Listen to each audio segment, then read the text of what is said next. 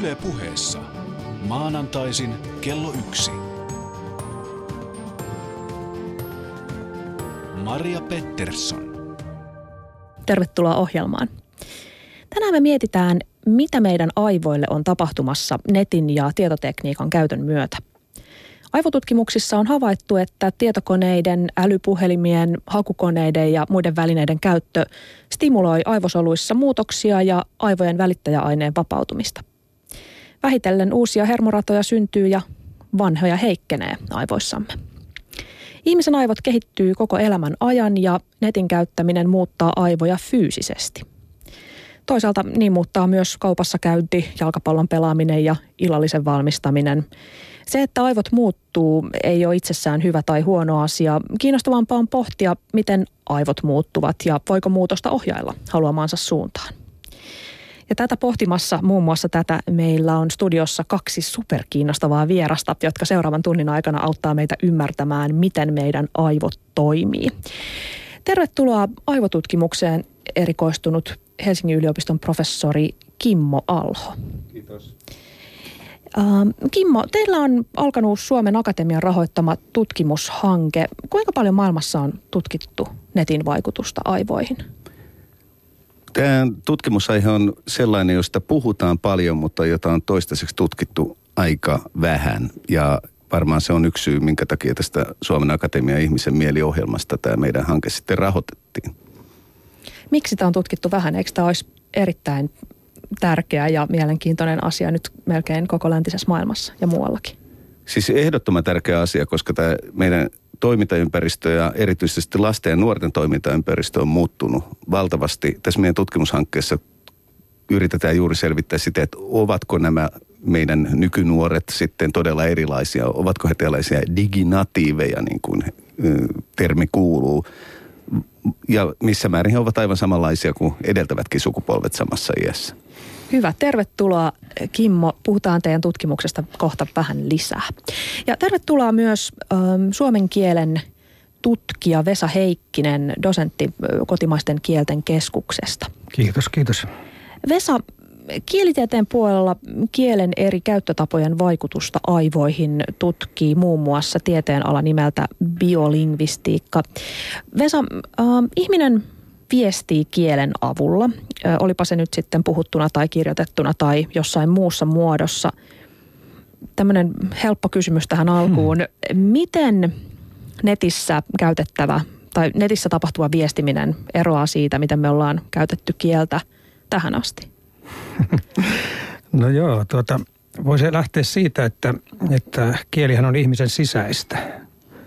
Ja sitä tutkii juuri muun muassa biolingvistiikka ja aiemmin on puhuttu psykolingvistiikasta ja sitten on kognitiivista kielen tutkimusta ja monenlaisia kielioppiteorioita, jotka ottaa kantaa tähän kielen sisäisyyteen. Mitä se tarkoittaa, että kieli on sisäistä? No se on tuolla korvien välissä tapahtuva asia. Mutta toinen puoli, josta oikeastaan minä jotain tiedän, on tämä, että kieli on myös ihmisten välistä. Se ei ole vain korvien välistä, vaan se on päiden välistä ja kehojen välistä ja ihmisryhmien välistä – ja tuota, ihmisten välisenä äh, tämmöisenä oliona tai otuksena tämä kieli näyttäytyy sitten teksteinä ja niillä toimimisena. Ja olen tekstin tutkija ja tarkoitan tässä teksteillä kaikenlaisia tämmöisiä äh, merkityksen tuottamisen ja tulkitsemisen välineitä. Aiemminhan kielen tutkimuksessakin on aika paljon lähdetty sana- ja lausetasolta ja ajateltu, että kieli on sanoja ja lauseita. Mutta tuota, nyt sitten on aika lailla voimistunut tämmöinen – ajatus siitä, että meidän pitäisi tutkia kielenkäyttöä myös kokonaisuutena, tämmöisenä merkityskokonaisuuksina. Ja jos ajatellaan tuota nettiä, joka oli tämä toinen iso sana tässä kysymyksessäsi, niin tuota, sehän on tekstejä. Oikeastaan se on tekstiverkosto tai hyperteksti. Se on niin kuin valtava jättimäinen teksti. Ja nyt kun Vesa sanot teksti, niin tarkoitat tietysti muutakin kuin kirjoitettua Kyllä. tekstiä, myös videoita, kuvia. Olin tähän juuri tulossa, että siinä se tekstikäsitys on laaja, eli kaikki nämä tavat, joilla tuotetaan ja välitetään ja vastaanotetaan ja tulkitaan merkityksiä. On jopa sanottu, että ihmiset ovat käveleviä tekstejä. Mutta tota, tämmöinen käsite, mihin varmaan palataan, on tämä multimodaalisuus tuossa myöhemmin. Se olisi ehkä yksi avain, avainkäsitteistä. Monimerkityksellisyys. Niin ja monikanavaisuus, monivälineisyys. Kiitos ja oikein paljon tervetuloa Vesa Heikkinen. Hyvät kuulijat, tänään me siis keskustellaan siitä, miten netti muuttaa aivoja ja muuttaako aivoja. Kimmo, teidän tutkimushankkeen nimi kuuluu suomeksi Kuilu oppimiskäytäntöjen ja diginatiivien mielen kehityksen välillä. Mitä te siinä tutkitte? No, tämä on todella iso hanke, jossa mulla on kollegoina Kirsti Lonka, kasvatuspsykologian professori ja sitten kasvatuspsykologiaan erikoistunut professori Katarina Salmelaaro Jyväskylän yliopistosta ja kasvatustieteen professori Kai Hakkarainen Turun yliopistosta. Ja nämä mun enemmän kasvatukseen ja kehitykseen erikoistuneet kollegani tutkii siinä todella iso joukkoa eri-ikäisiä helsinkiläisiä koululaisia ja myös sitten yliopisto-opiskelijoita – ja, ja se iso kysymys on siinä, että ovatko oppimiskäytännöt, vastaako ne niitä tarpeita, mitä nykynuorilla on ja missä määrin, missä määrin täällä on todella kuilu, että se koulu ei on niin kaukana siitä nuorten hyvinkin paljon teknologian värittämästä todellisuudesta, missä ne elää. Usein puhutaan siitä, että, että koulun ongelma on se, että lapset ja nuoret, jotka oppii toimimaan kännyköiden ja tietokoneiden maailmassa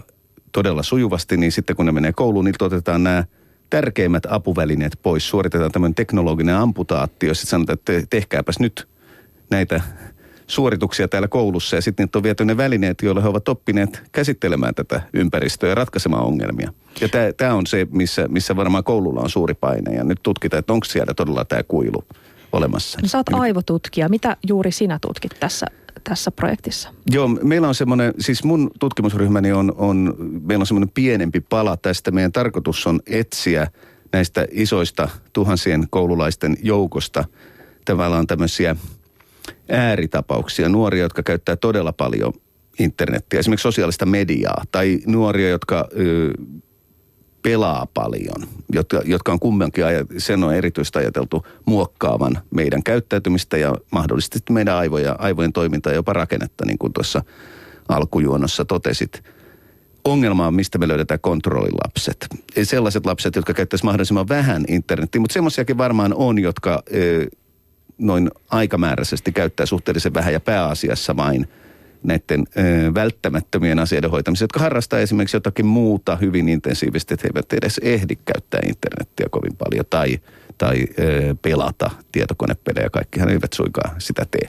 Onko teillä joku hypoteesi?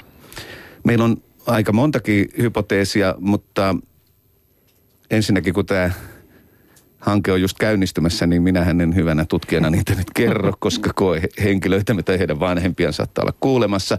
Mutta ehkä sanotaan, että kysymykset on aika avoimia, että on esitetty erilaisia väitteitä siitä, miten esimerkiksi tietokonepelaaminen saattaa kehittää meidän toimintaamme. Ei ole oikeastaan ihmeellistä, jos tietokonepelien pelaaminen – kehittäisi vaikkapa näkökohteisiin suunnattavaa tarkkaavaisuutta tai näkömaailman havaitsemista ylipäätään. Sehän olisi aika, ja miksei sosiaalisen median käyttö voisi kehittää meidän sosiaalisia kykyjä. Kysymys on ehkä sitten, että muokkaako se meitä jollakin muulla tavalla. Nyt on ajateltu esimerkiksi, että esitetään, että nämä nuoret olisi vähemmän häiriintyviä kuin aikaisemmin. Mutta niin me väitettiin 60-luvullakin, kun me kuunneltiin Beatlesia ja tehtiin läksyjä ja vanhemmat sanoivat, että ei se sovi. Ja, ja to, ettei se nyt niin uusi ilmiö ole. Ö, mutta sitten toisaalta on myös esitetty, että nuoret olisi parempia tekemään useita asioita samaan aikaan. Ja tämähän on kiinnostava psykologinen kysymys, että tekeekö ihmiset todella kahta asiaa samaan aikaan ja onko sitten jotku, joku ryhmä ihmisiä parempi kuin toinen. Sitten on tietysti puhuttu myös näitä varoittavia asioita, kuinka esimerkiksi peliriippuvuus, joka on tietysti vakava asia, niin, ja joka voi kehittyä myös tietokonepeleissä, että missä määrin se sitten tämmöinen liiallinen pelaaminen saattaisi olla haitallista kehitykselle. Hyvä ja kaikista näistä puhutaan vielä tämän ohjelman aikana. Nyt mainitsit sosiaalisen median. Aloitetaan siitä. University College London yliopiston tekemässä tutkimuksessa löydettiin yhteys tutkittavien henkilöiden Facebook-kaverien ja aivojen tietyissä osissa olevan harmaan aineen määrän välillä. Tutkimuksessa tarkasteltiin 125 lontoolaisopiskelijan aivokuvia ja kävi ilmi, että mitä enemmän Facebook-kavereita ihmisellä oli, sitä enemmän hänen aivoissaan oli harmaata ainetta. Ja yksi merkittävä aivojen alue johon sitä kertyi, oli siis mantelitumake, joka liittyy tunnereaktioihin ja muistiin. Mantelitumakkeesta on joskus sanottu, että se on tämmöinen niin sanottu aivojen tunnetietokone. No mutta mitä suurempi mantelitumake, sitä enemmän Facebook-kavereita tai toisinpäin. Mitä enemmän Facebook-kavereita, sitä suuremmaksi tumake kasvaa. Kumpi on syy ja kumpi on seuraus?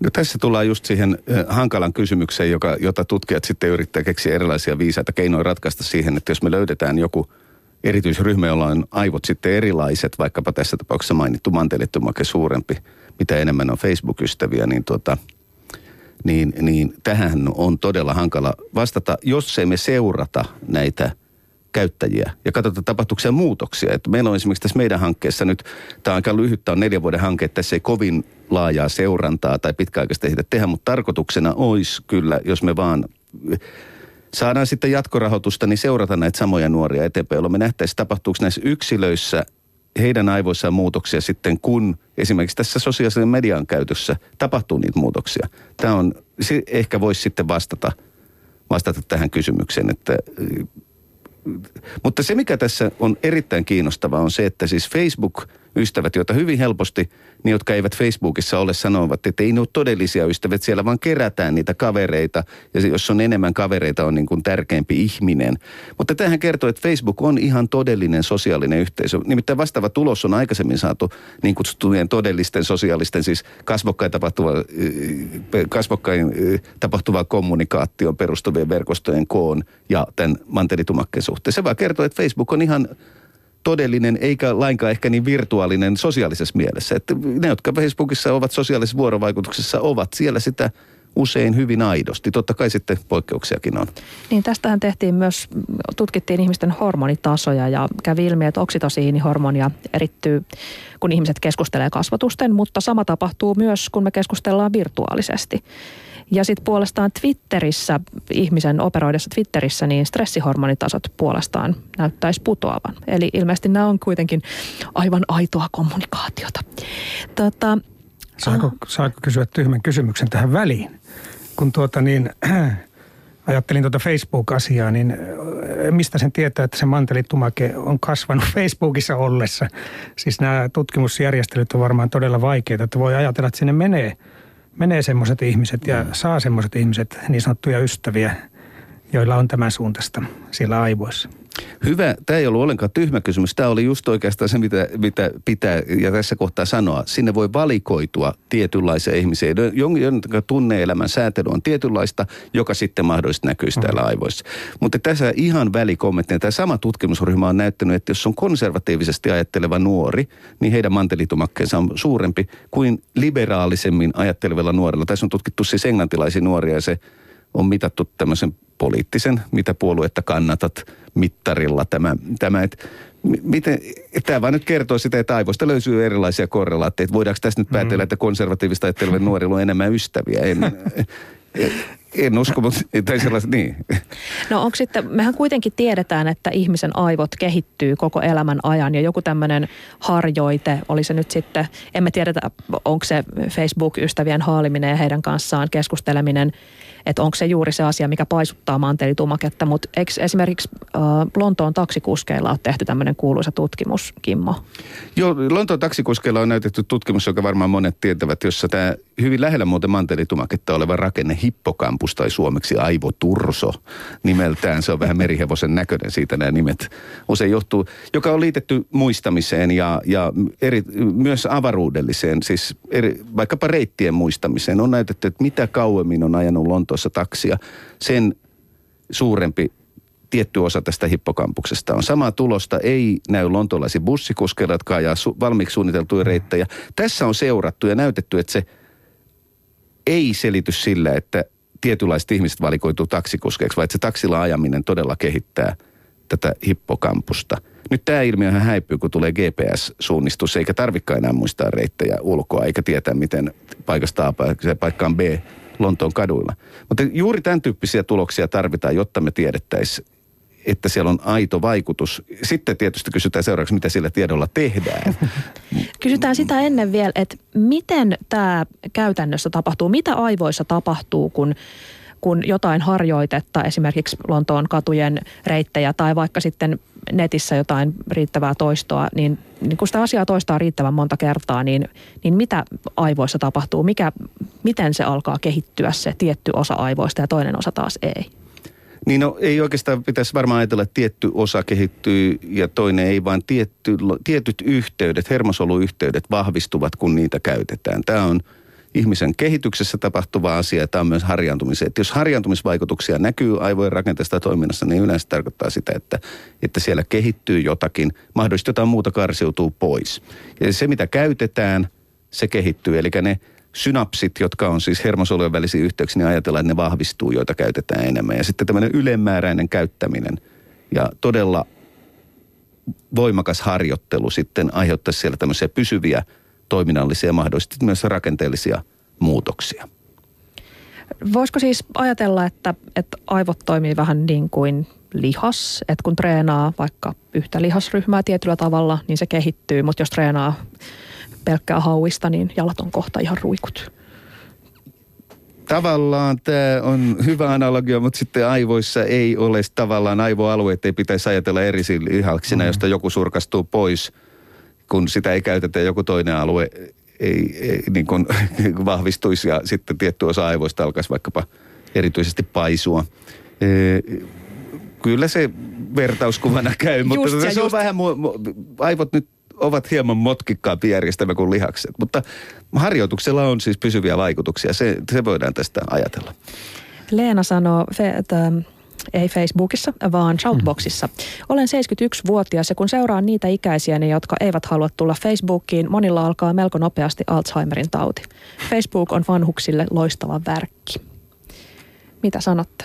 Pitääkö se ihmisen skarppina? Siis monet tekemiset pitää ihmisen skarppina, niin kuin, niin kuin sanoit. Ja erittäin hyvä asia, että ihmiset on aktiivisia. Kaikkein pahin asia on esimerkiksi siirtyä eläkkeelle ja alkaa lepäilemään. Esimerkiksi juo kahvia ja katselee keittiön tapetteja, niin kuin ruotsalainen kollegani Lars Jöran Nilsson, joka on tutkinut vanhu, vanhenemista ja muistia, on todennut, että se on vakava asia. Tärkeintä on tehdä asioita sekä sosiaalisesti että kielen kanssa. Kaikenlainen tekeminen on, on hyödyllistä ja mitä aktiivisempaa se on, niin kuin Facebook, joka on vuorovaikutusta – muiden ihmisten kanssa. Se on erittäin hyvää tekemistä. Siinä suhteessa muuten tietokoneet ovat varmaan hyvä väline, ehkä parempi kuin televisio, koska televisiota voi vastaanottaa hyvin passiivisesti tekemättä mitään, mutta tietokoneympäristö usein pakottaa myös tämän vastaanottajan toimimaan siellä. Osallistu lähetykseen Shoutboxissa. Yle.fi kautta puhe. Yhdysvaltalaisen kirjailijan Nicholas Carrin teos on suomennettu nimellä Pinnalliset, mitä internet tekee aivoillemme. Kirja on aika kiistelty opus, samoin kuin Kar itse. Jotkut tutkijat tyrmää täysin. Toisaalta tämä kirja on ollut myös Pulitzer-ehdokkaana. Karin näkemyksen mukaan meistä on tulossa koko ajan etevämpiä tiedon harvoja ja monia asioita samanaikaisesti aivan vaivattomasti tekeviä ihmisiä. Samalla me kuitenkin menetetään kykyä keskittyä, suunnitella ja mietiskellä. Tässä Karin kirjassa esitellään tutkimus, jossa tarkaltiin eroja aivojen toiminnassa ihmisten lukiessa nettisivuja ja kirjoja. Netistä informaatiota etsivien ihmisten aivoissa aktivoitu täysin toisenlaiset alueet kuin silloin, kun he luki kirjaa. Kirjanlukijoiden aivoissa aktiivisuutta oli runsaasti alueilla, jotka liittyy kieleen, muistiin ja visuaaliseen asioiden prosessointiin. Ja netin käyttäjillä puolestaan oli aktiivisuutta alueilla, jotka liittyy päätöksentekoon ja ongelmanratkaisuun. Ja pysähdytään tähän hetkeksi. Kar ei ole ensimmäinen, joka esittää, että netti tekee meistä oikein hyviä tiedonhankkijoita, mutta surkeita tiedon prosessoijia. Mitä mieltä te olette tästä, Vesa? No niin, on sanottu, että tämmöinen tota, nettilukeminen tyhmentää. Mä en oikein sitä sillä tavalla ajattele. Kyllähän se äh, näitä silmän liiketutkimuksia on tehty, että siellä netissä luetaan ihan eri tavalla kuin tuota tämmöistä vaikkapa seitsemän veljestä kirjasta.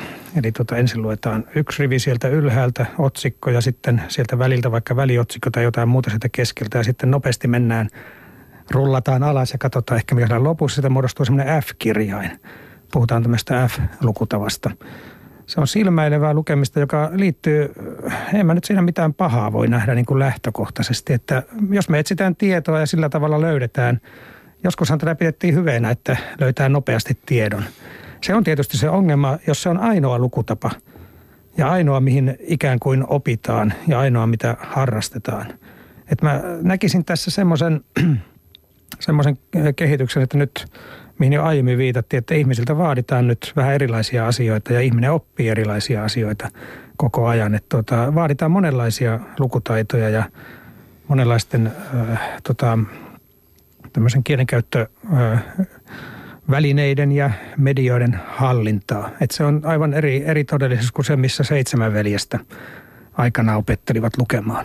Ja toi tapa lukea, mistä puhuit, niin kuulostaa myös suurin piirtein siltä, miten ihmiset lukee esimerkiksi sanomalehtiä. Että et silmäillään otsikot ja väliotsikot ja sitten muutama... Ja kuvateksti. Tai niin. katellaan vain kuvat. Niin, nimenomaan. No mutta siis Kimmo, huonoja tiedonprosessoijia ja hyviä tiedon hankkijoita. Näinkö on?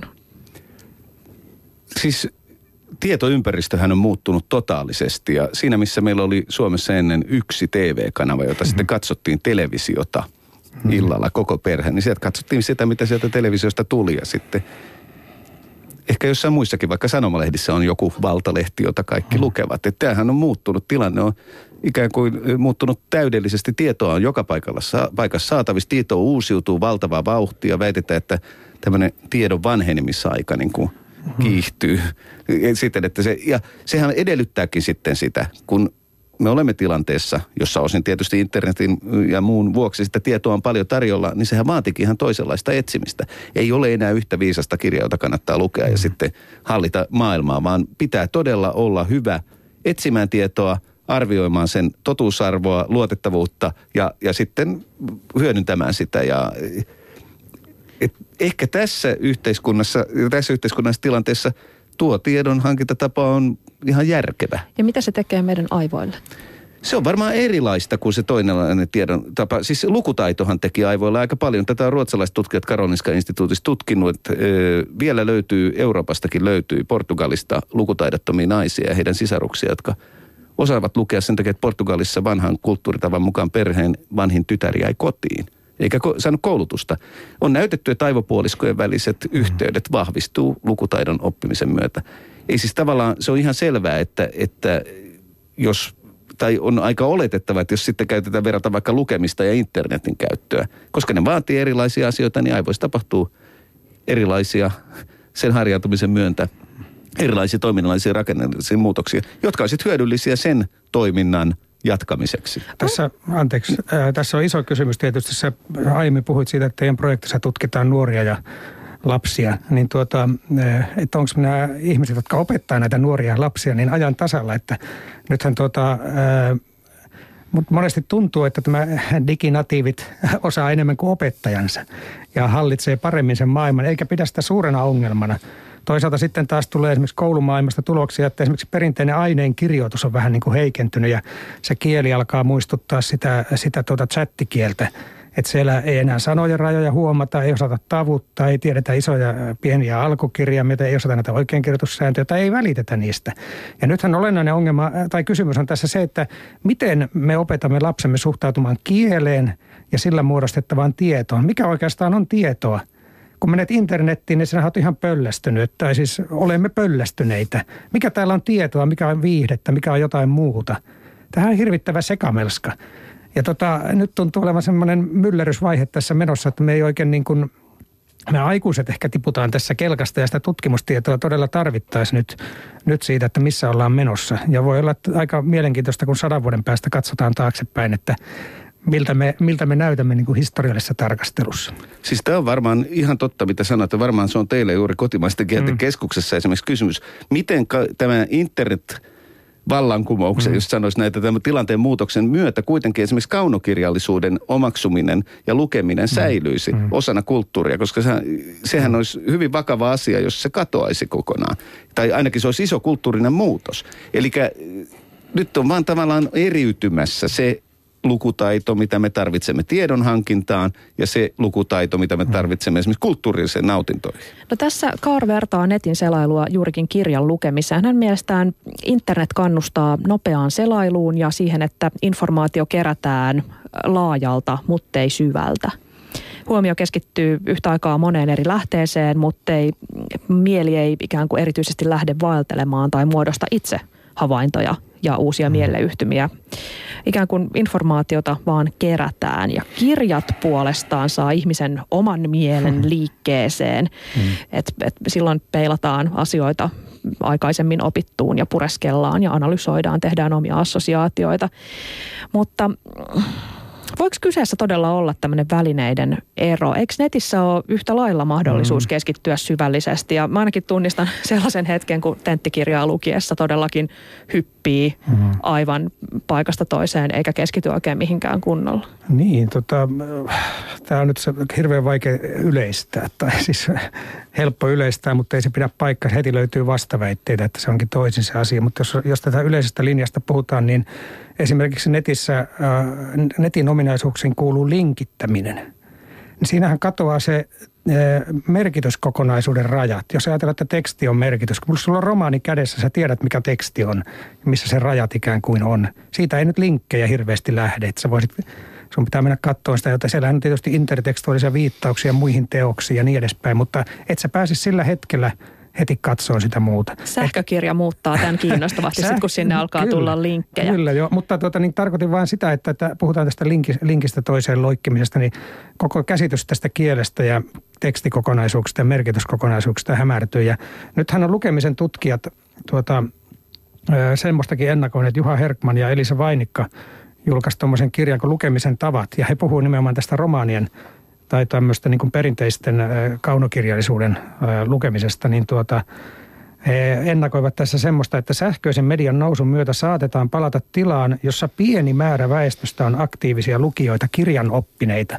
Eli nyt taas niin kuin tavallaan tulee tämmöinen ikään kuin yläluokka tässä mielessä, joka, joka lukee kaunokirjasta, joka lukee kokonaisia kirjoja. Ja taas eriytyy tämä yhteiskunta tässä mielessä.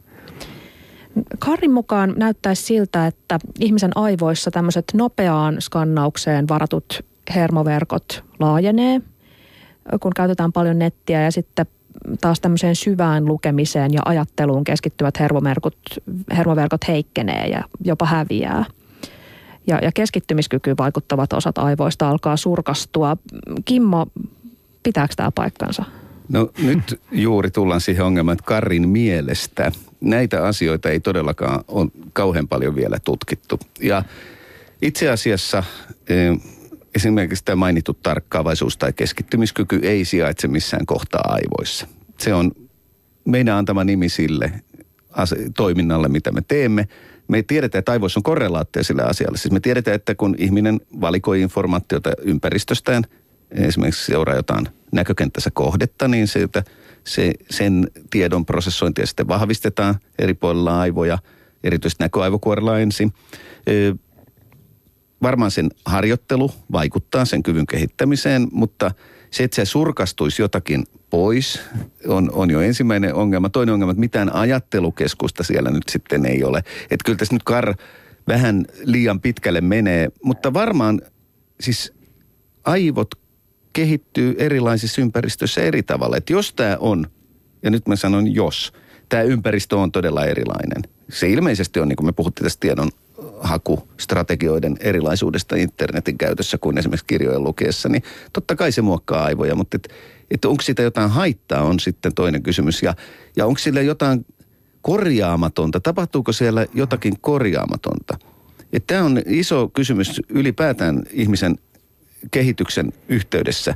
Me tiedetään, että kieltä oppii lukemaan, oppii parhaiten tietysti iässä, ja, mutta se ei tarkoita sitä, että ei lukemaan voi oppia myöhemmin. Me tiedetään, että vieraiden kielten oppiminen, niin kuin oman äidinkielen oppiminen on helpointa, mitä nuorempi on, mutta sitä voidaan oppia myöhemminkin.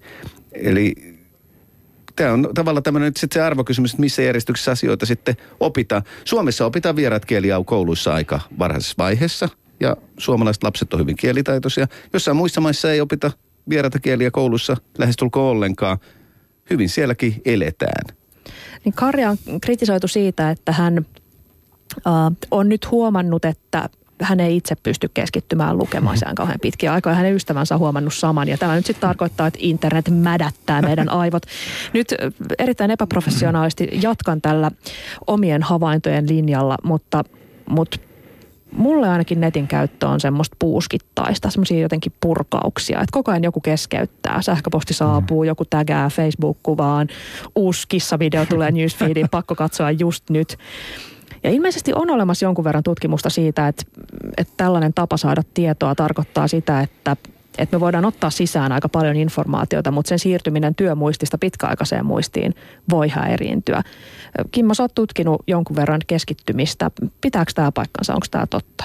Siis kyllä to, tämä on varmaan totta. Ja mä, oon, mä oon hyvin skeptisesti suhtaudun siihen ajatukseen, että ihmiset todella tekee esimerkiksi kahta vaativaa ö, tehtävää samaan aikaan, siis ajattelua vaativaa tehtävää. Me toki osataan ajaa polkupyörällä ja kuunnella musiikkia kuulokkeilla samaan aikaan ihan aika vaaratonta vielä, mutta et, et me pystytään esimerkiksi aidosti kahdesta eri tietolähteestä tulevaa tekstiä syvä prosessoimaan samanaikaisesti. Epäilen suuresti, että edes meidän niin kutsut diginatiivit tai diginatiaiset, niin kuin eräs kollegani heitä kutsu, edes he pystyisivät tähän. Et mä luulen, että, että siis nämä tiedonkäsittelyrajat on olemassa. Mutta nyt kun koko ajan oikeastaan mä mielelläni kääntäisin vähän että keskustelua, koko ajan puhutaan siitä haitoista. Mm. Minkä valtavia, siis nämä kollegani Kai Hakkarainen ja Kirsti Lonka tässä hankkeessa, he ovat puhuneet tämmöistä hajautetusta älykkyydestä sekä sosiaalista hajautetusta että nyt teknologisesta hajautetusta älykkyydestä. Mikä valtava niin kuin, tietomäärä, kapasiteetti te, meillä on käytössä nykypäivänä verrattuna aiempaan. Itse ainakin olen huomannut, että samaan aikaan kun kyllä työelämä, vaatimukset koventuu, kun pitää samaan aikaan seurata eri lähteitä. Ja, mutta samaan aikaan jonkun tiedon löytäminen ja asian tarkastaminen on valtavan nopeaa ja on hyvin helppo löytää useita lähteitä. Aikaisemmin piti mennä kirjastoon ja varata oikein aikaa siihen, etsiä se teos ja katsoa sieltä se asia ja onko se edes siinä kirjassa. Ja onhan tämä muuttanut meidän niin kuin mahdollisuudet tarkistaa ja täsmentää ja todella hankkia syvällistä tietoa, fakta, faktuaalista, yksityiskohtaista tietoa mistä tahansa asiasta hetkessä. Et tämä, mun mielestä tämä on kaikki positiivista. Hyvä, ja puhutaankin seuraavaksi siitä, miten äh, aivot käsittelee eri tavoin puheella kirjoittamalla netin kautta välitettyä informaatiota. Maria Pettersson. Me ollaan täällä Yle puheella puhumassa siitä, miten aivot muuttuu netin ja tietotekniikan käytön seurauksena. Meillä on studiossa kognitiiviseen neurotieteeseen erikoistunut psykologian professori Kimmo Alho ja suomen kielen tutkija dosentti Vesa Heikkinen. No, ihmisen aivot kehittyy eri tavalla, siitä, tai eri tavalla riippuen siitä, miten ihminen käsittelee informaatiota. Vesa, puhe on paljon vanhempaa peruu kuin vaikka kirjoitustaito. Käsitteleekö meidän aivot jotenkin eri tavalla puheen avulla tuotettuja viestejä kuin kirjoitettuja?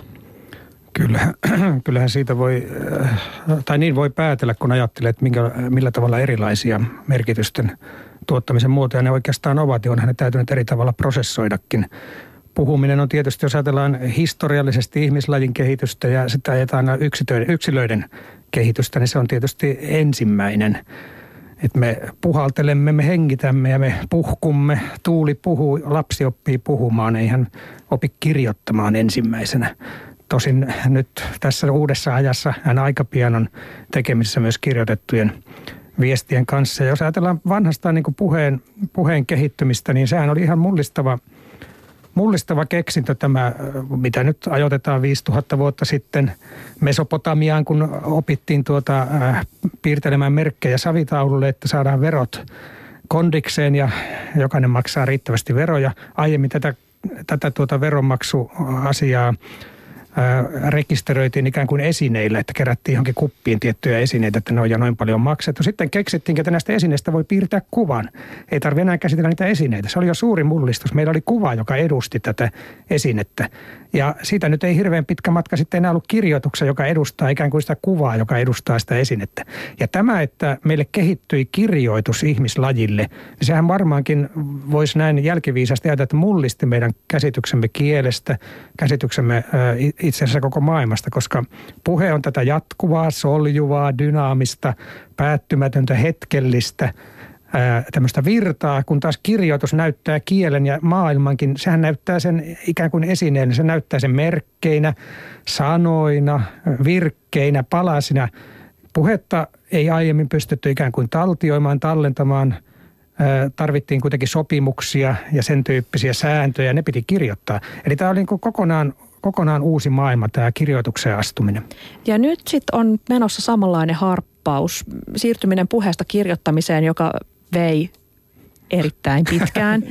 Ja, ja nyt, Jossain se jatkuu vielä. Suuri osa maailman kielistä on puhuttuja edelleen. Ja, ja nyt olisi menossa samanlainen harppaus, niin kuin mulle sanoit, joka on sitten taas kirjoitetun ja puheen ö, maailmasta netin maailmaan ja, ja siellä kommunikaatioon. Mutta tämä kehitys vaan on hurjan nopeata. Tämä tapahtuu mm. yhdessä tai kahdessa sukupolvessa.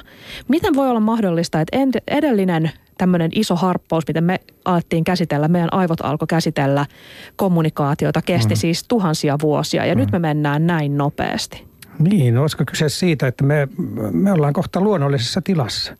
Meillähän viestintähän on lähtökohtaisesti multimodaalista, monikanavaista ja me ei vain puhuta tai me ei vain kirjoiteta. Mehän käytetään ilmeitä, eleitä, me on pukeuduttu tietyllä tavalla, me tullaan lähelle tai pysytään kauempana.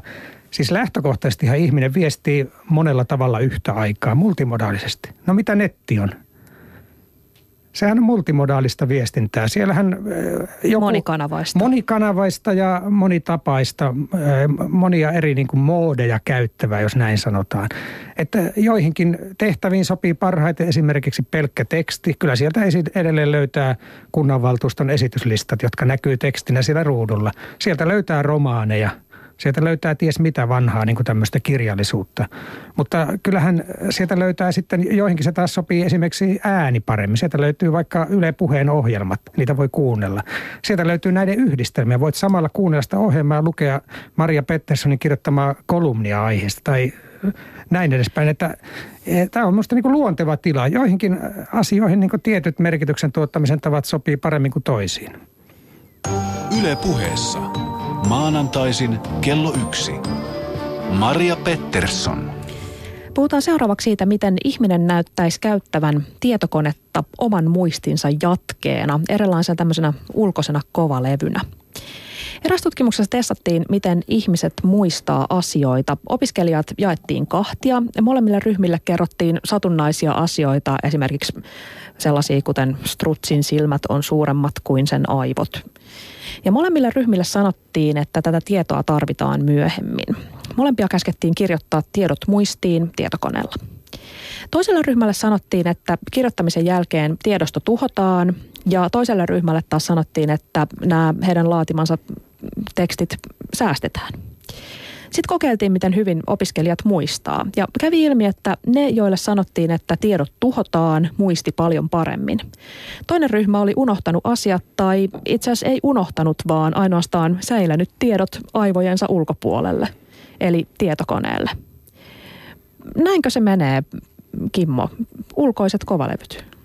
Niin, siis ihminen lähtee kauppaan, puoliso sanoo, mitä sieltä tuodaan. Jos sen kirjoittaa ylös, niin jos se lappu häviää, niin pulassa on, koska sitä ei koskaan syväprosessoitu. Jos sen painaa mielensä ja menee ilman muistilappua, niin se muistaa. Että eihän tässä mitään yllättävää ollut. E, varmaan ne ihmiset, jotka eivät painaneet mieleen sitä asiaa, heillä jäi sitten aikaa ajatella jotakin muuta. Ja se voi olla taas ihan positiivinen asia. Toimiiko muisti sillä tavalla, että, että hmm, nyt mun ei tarvi enää muistaa näin paljon puhelinnumeroita, että nytpä vapautui tilaa 20 puhelinnumeron verran, että nyt voin säilyä sinne jotain muuta? Niin, siis nyt varmaan muistetaan sitten internetlinkkejä tai hyviä mm. saitteja. ja, ja, mutta näin se varmaan on. Ja kyllähän nyt oikeastaan se on totta, että puhelinnumeroiden muistaminen on aika turhan päivästä. Oikeastaan ihmisten nimien muistaminen on sosiaalisesti tärkeää. Heidän puhelimen numeron muistaminen ei ole Olen kovin kuullut, että jotkut ihmiset muistaa, vaikka ei haluaisikaan kaikenlaisia numeroita. Joo, varmaan tapahtuu ja tapahtuu semmoista implisiittistä niin. oppimista, että, että ihmiset eivät tiedäkään niin. muistavansa puhelinnumeroita, vaikka he niitä vielä muistavatkin. Että nähtyä tarpeeksi monta kertaa tietyn puhelinnumeron kännykkänsä mm. näytöllä. Tästä juurikin näistä puhelinnumeroiden muistamisesta tutkija Betsy Sparrown ohjaama työryhmä näki, että Googlesta on tullut jonkinlainen ulkoisen muistin apuväline. Siis hakukoneiden käyttö on niin helppoa, että erityisesti tämmöisiä triviaaleja asioita on, on täysin turha opetella ulkoa. Ne voi hyvin säilyä sinne ulkoiseen muistiin. Mutta äh, heidän ryhmänsä myöskin väittää, että, että koululaisten ja opiskelijoiden muisti on huonontunut ja että se johtuu netistä, internetistä. Et internetin aikakaudella koulun aloittaneet nuoret ei enää muista edes tuoreeltaan, että mitä heille on opetettu. Et mielenpainamisen taito on heikentynyt, koska ajatellaan, että kaiken voi aina googlettaa, mutta mut kaikenhan voi aina googlettaa. Niin onko tämä ensinnäkin totta ja, ja mitä tästä nyt pitäisi ajatella? Jaa, Tuota, niin aivan oikein. Siis kaiken voi tällä hetkellä googlettaa ja, ja tuota, tietoa löytyy. Miksi ihmeessä sitä tietoa kannattaisi muistaa, jos ei ole erityistä syytä, ellei se ole erityisen kiinnostavaa. Mm. Että, että tavallaan, e, mutta se, että onko muisti heikentynyt, niin tämä on paljon isompi kysymys. Että sellaista näyttöä ei käsittääkseni ole, että kukaan olisi näyttänyt, että ihmisen muisti olisi jotakin huonompi kuin aikaisemmin, vaan ihminen muistaa sitä, mikä on tarpeellista muistaa. Että, että jos se internet otetaan pois ja sanotaan, että tämä nyt on muistettava, että kysymme te, teiltä sitä tunnin kuluttua, niin kyllä mä uskon, että kyllä se muistaminen onnistuu. Tietysti on mahdollista, että mitä tapahtuu, niin muistamistrategioita ei nyt tarvitse treenata samalla tavalla kuin aikaisemmin. Kun ei tarvitse muistaa isoja tietokokonaisuuksia välttämättä. Paitsi sitten, en mä usko, että ylioppilaskirjoitukset on esimerkiksi tässä suhteessa muuttunut yhtään. Miksi en mä luulen, että ylioppilaskirjoitukset, jossa perinteisesti testataan suurien tietomäärien muistamista ja kykyä tuottaa niitä vastauksissaan, niin, niin mä uskoisin, että ylioppilaat joutuu ihan saman ongelman eteen. Enkä mä nyt ole ainakaan kuullut, että ylioppilaskirjoituksissa nyt suoritustaso olisi hirveästi pudonnut, vaikka meillä varmaan on – nykyään kirjoittavat ylioppilaat ovat eh, diginatiiveja, jos sellaisia nyt sitten on olemassa. Niin, sanoit tuossa ohjelman aluksi, että, että eh, diginatiiveilta eli hyvin nuoresta iästä nettiä ja, ja tietotekniikkaa käyttäneiden ihmisten, niin, niin heiltä oppimistilanteessa koulussa ikään kuin amputoidaan se heidän ö, olennainen osa heitä itseään, eli tietokoneet ja kännykät, joilla pystyy hankkimaan tietoa. Onko ylioppilaskirjoitukset nyt sitten jotenkin äh, nykyabeille niin epäreiluja heidän aivoilleen, jotka on virittyneet toisin? Pitäisikö sitä alkaa tämä on testata niin, jotenkin toisella tavalla? Nyt täytyy kieli keskellä suuta vastata. En, en oikeastaan rupea arvioimaan sitä. Mutta vois, voishan ajatella, että jos me ajatellaan ylipäätään koulua, niin tämän hetken yhteiskunta edellyttää työ, työelämä edellyttää ihmisiltä tiedonhakutaitoja, jotka ovat hyvin erilaisia kuin aikaisemmin. Ja koulun varmaankin pitäisi valmistaa ihmisiä sen tyyppisen tiedonhakuun, jotta he pärjäisivät jatko-opinnoissaan tai työelämässä. Ja tämä on iso vaatimus kouluille. Ja jos ei siihen pystytä vastaamaan, niin se taito täytyy sitten hankkia kantapään kautta siellä työelämässä. Sitä parempi tietysti. Eli koulun varmaan pitäisi sisällyttää enemmän sen tyyppisten taitojen oppimista. Ja tokihan sitä tällä hetkellä varmaan yritetään tehdä. Kysehän myös on paljon myös rahasta. Onko kouluilla tarpeeksi määrärahoja, että siellä olisi nämä työvälineet. Jos nyt sitten lähdetään siitä, että oppilaat eivät sinne omiaan tuo. Sitten tässä on se toinen ongelma, että jos lähdetään sitten, että oppilaiden pitäisi tuoda omat työvälineensä, niin se on tietysti vähän eriarvoistavaa, kun eri lapsilla on... Mm vähän erilainen perheen varallisuus taustalla, niin sitten siellä on hyvin erilaisia laitteita käytettävissä. Tästä nimimerkki ihan ok sanoo Shoutboxissa. Tulevat lapset kantavat repussaan oppitablettia, jossa koko oppimateria on saatavilla, kaikki kouluasteet, eli e-koulut kautta kurssit. No toivottavasti. Mä oon ainakin oman osani raahannut niitä superkalliita lukion oppikirjoja. Ja Juha sanoo, että jos ei koskaan muista mitään, menee puolet ajasta googlettamalla, öö, ootan mä katon. Se on myöskin totta. Ja tietysti on jotain semmoisia, sanotaan vaikka, eikö vieraan kielen oppiminen, Vesa, no. ole semmoinen, että siitä Googlesta toistaiseksi on melko vähän apua, vaikka kääntäjä siellä onkin? No kyllä, kyllä siitä on apua, mutta suurempi kysymys on se, että miten me suhtaudutaan näin tähän niin sanottuun tietoon, mitä me sieltä Googlen kautta löydämme. Ja se, mikä, jos me ei, meidän ei tarvitse muistaa niin paljon kuin aiemmin, niin se, mitä meidän täytyy tehdä paljon enemmän, mikä rasittaa varmaan aivojakin, on se, että meidän pitää pystyä erittelemään, tunnistamaan, suhtautumaan kriittisesti – siihen materiaaliin, mitä sieltä Googlen kautta on saatavilla. Eli meidän aivoillemme ei ne pääse helpolla tässä uudessakaan maailmassa. Mun mielestä tämä on erittäin haastava myös koululle ja kaikille, että meillähän on ää, tota, ensinnäkin se, että mikä, mistä lähteestä tuleva tieto on luotettavaa ja millä tavalla luotettavaa, miten sitä voi käyttää. Ja sitten yksi avainkäsite on tämä, me puhutaan aina kielitietoisuudesta. Tiedostammeko me nämä kielelliset valintamme ja muiden tekemät valinnat. Se on ikään kuin kansalaistaito. Mutta nyt meidän pitäisi oppia uusi taito, genretietoisuus, jos tämmöinen käsite sallitaan. Eli meidän maailmammehan tässä nykyisessä informaatiotulvassa on ikään kuin genrejen, erilaisten tekstilajien, kielenkäytön tapojen ja merkityksen tuottamisen tapojen varaan rakentunut.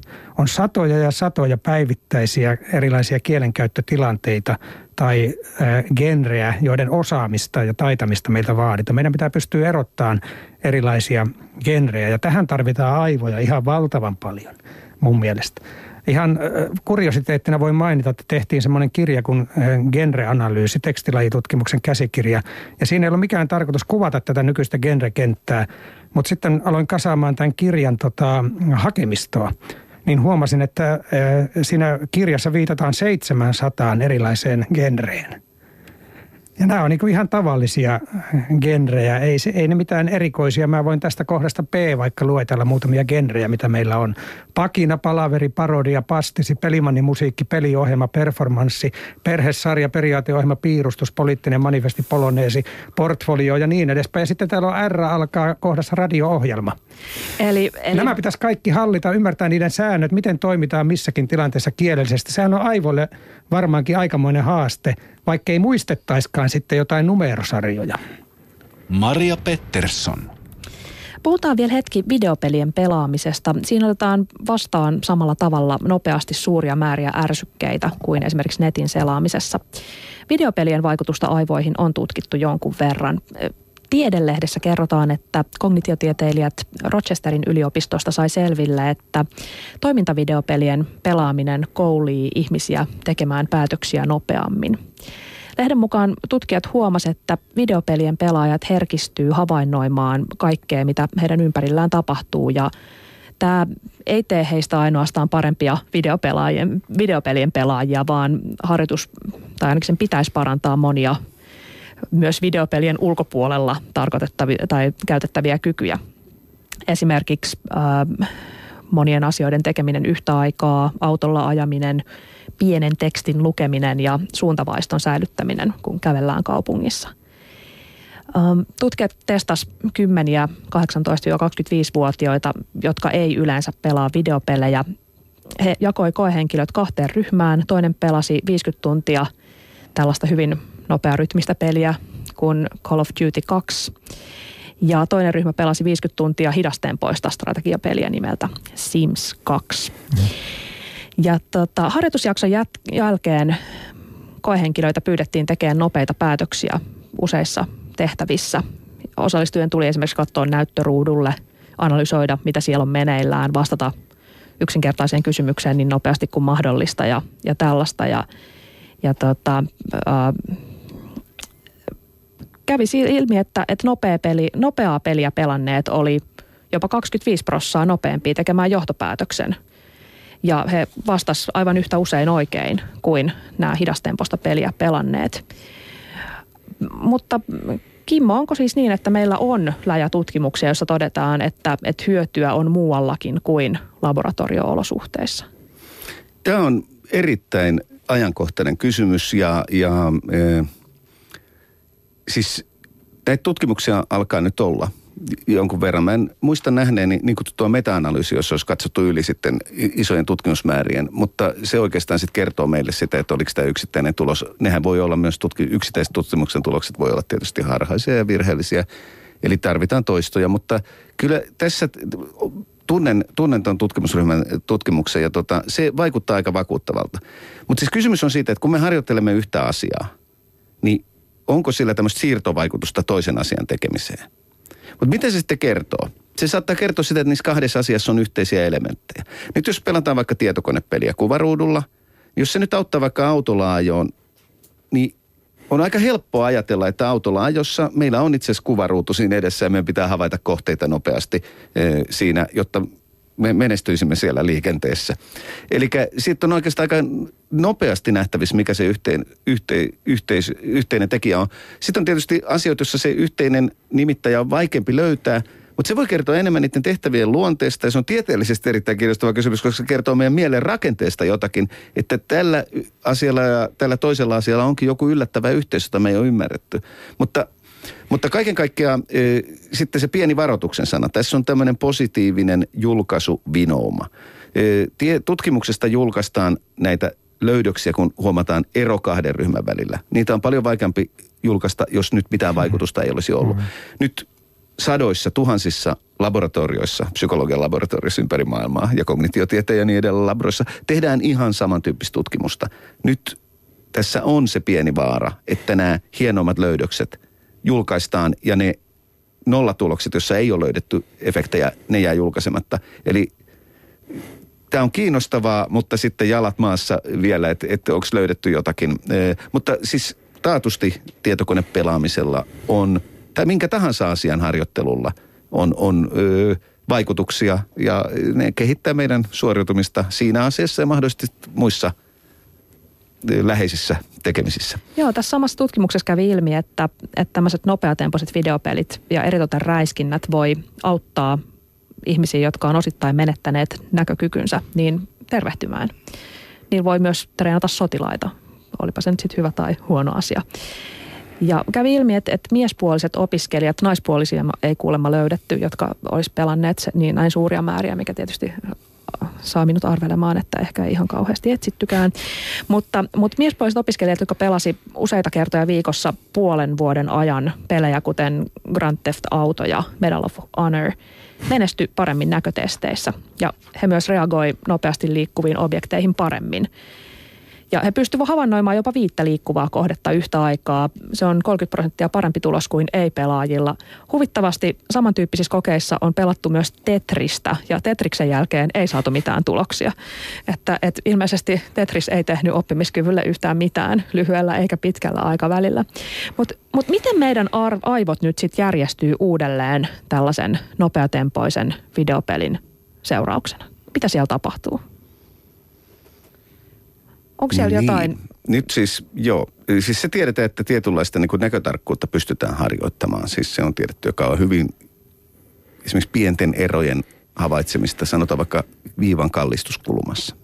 Ja tämmöistä tarkkuuttahan tietysti jotkut, jotkut ammattilaiset – vaikkapa arkkitehti, joka katsoo rakennusta, että onko se suorassa, tai insinööri tai, tai kuvataiteilija, jonka, pitää, joka teht, haluaa tehdä pystysuoria tai vaakasuoria viivoja, pystyy varmaan siihen just tämän harjaantumisen kautta paremmin kuin harjaantumattoman. Tämä on siis yksi asia, että, että se voi kehittää tätä tiettyä havaitsemiskykyä.